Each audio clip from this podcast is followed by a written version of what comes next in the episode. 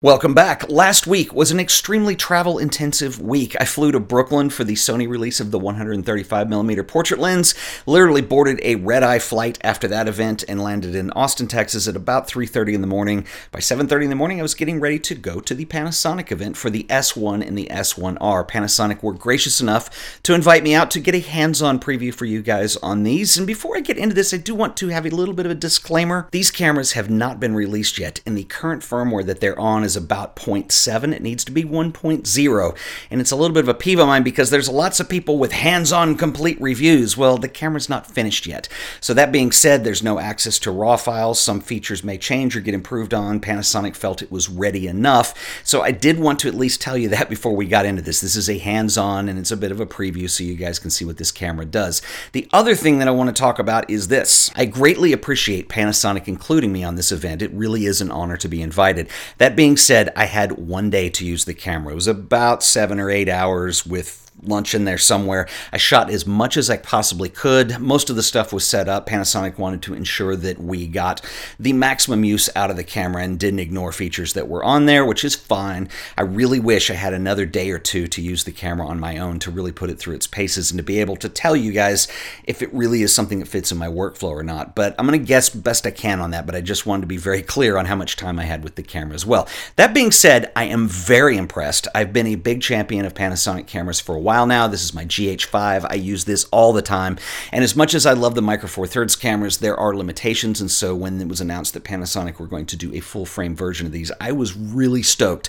And I don't think I was that disappointed. It is an impressive camera, and I want to get into some details. But first, I want to give a shout out to our sponsor today, who are the awesome folks over at squarespace.com. If you need a website, Squarespace have you covered with an all in one solution for building beautiful websites, portfolios, or even an online store. You don't have to know any code to understand how to use Squarespace. It features a wonderful award winning drag and drop interface. You go over, you pick a template, you customize it till your heart's content. You add your fonts, your colors, your custom layout. And if you decide Squarespace is right for you, I can save you an additional 10% on checkout if you use offer code AOP. Once again, that offer code is AOP. And I want to give a special shout out and thanks to the folks at Squarespace for sponsoring another episode of The Art of Photography. I want to start out by giving you my overall impressions of the S1 and the S1R. I did get to use both. The S1 is a 24 megapixel full frame camera, and the S1R is a full frame also coming in at 47 megapixels. So you have a standard resolution that's probably more optimized for things like video, and then you have a high resolution if you want really big still images. If you were a big fan of the Panasonic system, as I am, you will feel very at home on the S1 and the S1R. I've loved Panasonic for a number of years now. As I mentioned, I use the GH5 a lot. I got to use the G9 for about a month last year and was really impressed with that camera as well.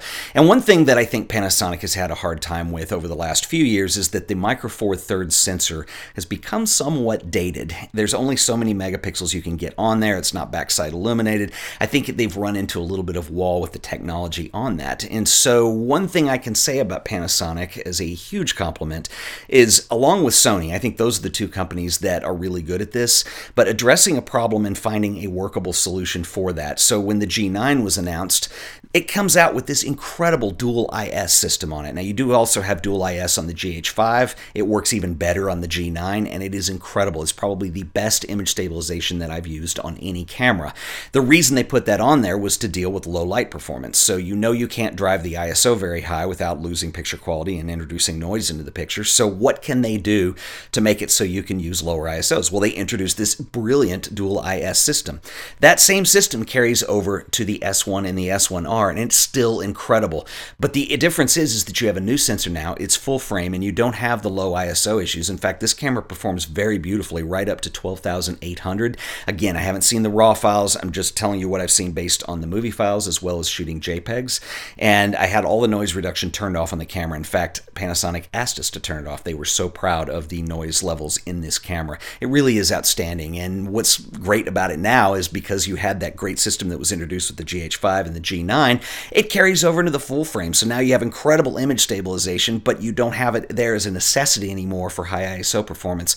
It makes it a very versatile camera. Image quality on both of these cameras is absolutely outstanding, just as I expected it would be. The color rendition, the contrast, everything is absolutely gorgeous. There are three wonderful lenses that are being introduced with this system. I got to shoot on all of them. We had a number of situations set up to shoot in. I did some portraits, we did some still life work, we did some stuff where we could play with the pixel shifting, which gives you about an 180 megapixel image when all is said and done. It really is outstanding. And I also want to note that these images that you're looking at here, I do not have access to the raw files because this is pre-production firmware. So these are all JPEGs that are coming straight off of the camera with no editing done whatsoever. And the other interesting thing about this is I mentioned earlier, we did turn off all the noise reduction functions in the camera. So even in low light, even in long exposure, the light painting stuff that we did, this is a 15 second exposure and these images look gorgeous right off the card and I was really impressed. Low light performance for me is the amazing feature of this camera because this is something that we really haven't seen on Panasonic's up to this point. I was able to use everything up to 12,800 and it's all very usable. It's really impressive what this camera will handle in terms of ISO performance. So we should talk about the elephant in the room, which is autofocus. And this is an area that Panasonic has really struggled in over the years. Having said that, using these cameras, I think this is the best autofocus that I've seen on a Panasonic camera to date. They've made a lot of changes with this, but the one thing that they've really struggled with is their depth by defocus autofocus system is contrast based. And so a couple years ago, when Canon introduced dual pixel autofocus, most camera companies started using hybrid systems of autofocus, which use contrast detection autofocus points with phase detection autofocus points. And the reason you use the two, contrast autofocus gets you a lot of accuracy, whereas phase detection gets you the speed. And so using those in tandem gives you a much improved autofocus system. Now, there is a downside to this because the phase detection autofocus points literally is a layer that sits on top of the sensor.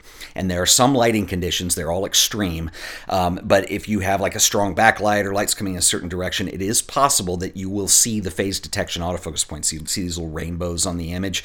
Panasonic have been very staunch that they are going to avoid it for that reason, and so they have stuck with depth by defocus. It is contrast only, and it's like I said, it's the best I've seen on a Panasonic camera to date. It is very usable in most situations. So with the S1 and the S1R, there is an additional processing layer for autofocus. Now, what's interesting about this, this is the technology that drives what they're calling AI or artificial intelligent autofocus. It defines object recognition, animal recognition. There's improvements with face recognition as well as eye detection, and it works really well. And what's kind of cool about this system is because it requires more power to operate within the processor, I think that Panasonic are in a situation now where, where they can make improvements to the autofocus and issue them as firmware updates. So while on the one side you may see this as well, it's still not perfect autofocus. Panasonic may have done something very right here, and only time will tell. But if we are able to get updates and we really are employing machine learning into autofocus, this is something that can be applied to your camera after the fact in a firmware update. And while all the other companies found a quick solution, Panasonic may very well have found a better solution in the end. And let's talk about ergonomics. When I first picked up this camera, I was under the impression that it was really going to be massive. I'd heard other people say that. It was described to me as a really big G9. And so I picked this up. And and it's a little big, but it's actually fairly easy to use. And I made a comment to one of the Panasonic reps and I said, you know, I like the fact that you made a camera that's a lot lighter than the Leica SL. Now, I did a review of the Leica SL on this channel, and my biggest complaint about that camera is that it's massive. It's really heavy, it's really bulky, it's like a big brick of aluminum, and it just didn't feel really good to use. And he made the comment back to me, says it's really not, I can't remember which camera is actually heavier, but they're within a few grams of one another. And so it really is amazing what a little bit of thought into ergonomics and a little bit of form into the body does as you grip it. This was a very comfortable camera to use compared to the SL, even though apparently they're about the same size. Now, when you start using this all day, it does become a little bit heavy in the end, but one thing that I found very beneficial is that you can use that weight to your advantage when you're hand holding shooting video. You're just not shaking as much, you're not moving as much because you've got to support the camera a little more. And for stills, I think it worked pretty well too. Now, having said that, if you're the kind of photographer who really wants to travel light, these probably won't be the bodies for for you. I think it's cool though that Panasonic decided we're not going to worry about making a small camera, we want it to do certain things. So for instance, bringing over the image stabilization from the G9, Micro Four Thirds is a much smaller sensor. As you go up in size on sensors, everything becomes exponentially more difficult to do. And so you have really four drivers in this thing. I think most of the body is taken up with the dynamic image stabilization for the IBIS on that camera.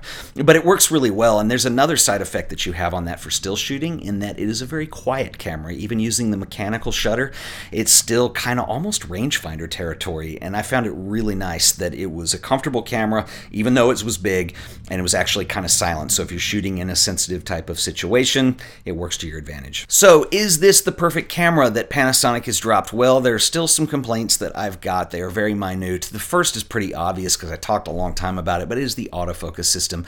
I think that this is possible that Panasonic can work this out, and I also think it's possible that in the long run they may have been really smart about this and it's going to be one of the best autofocus systems on the market once it matures. We'll have to wait and see what time will tell us on that.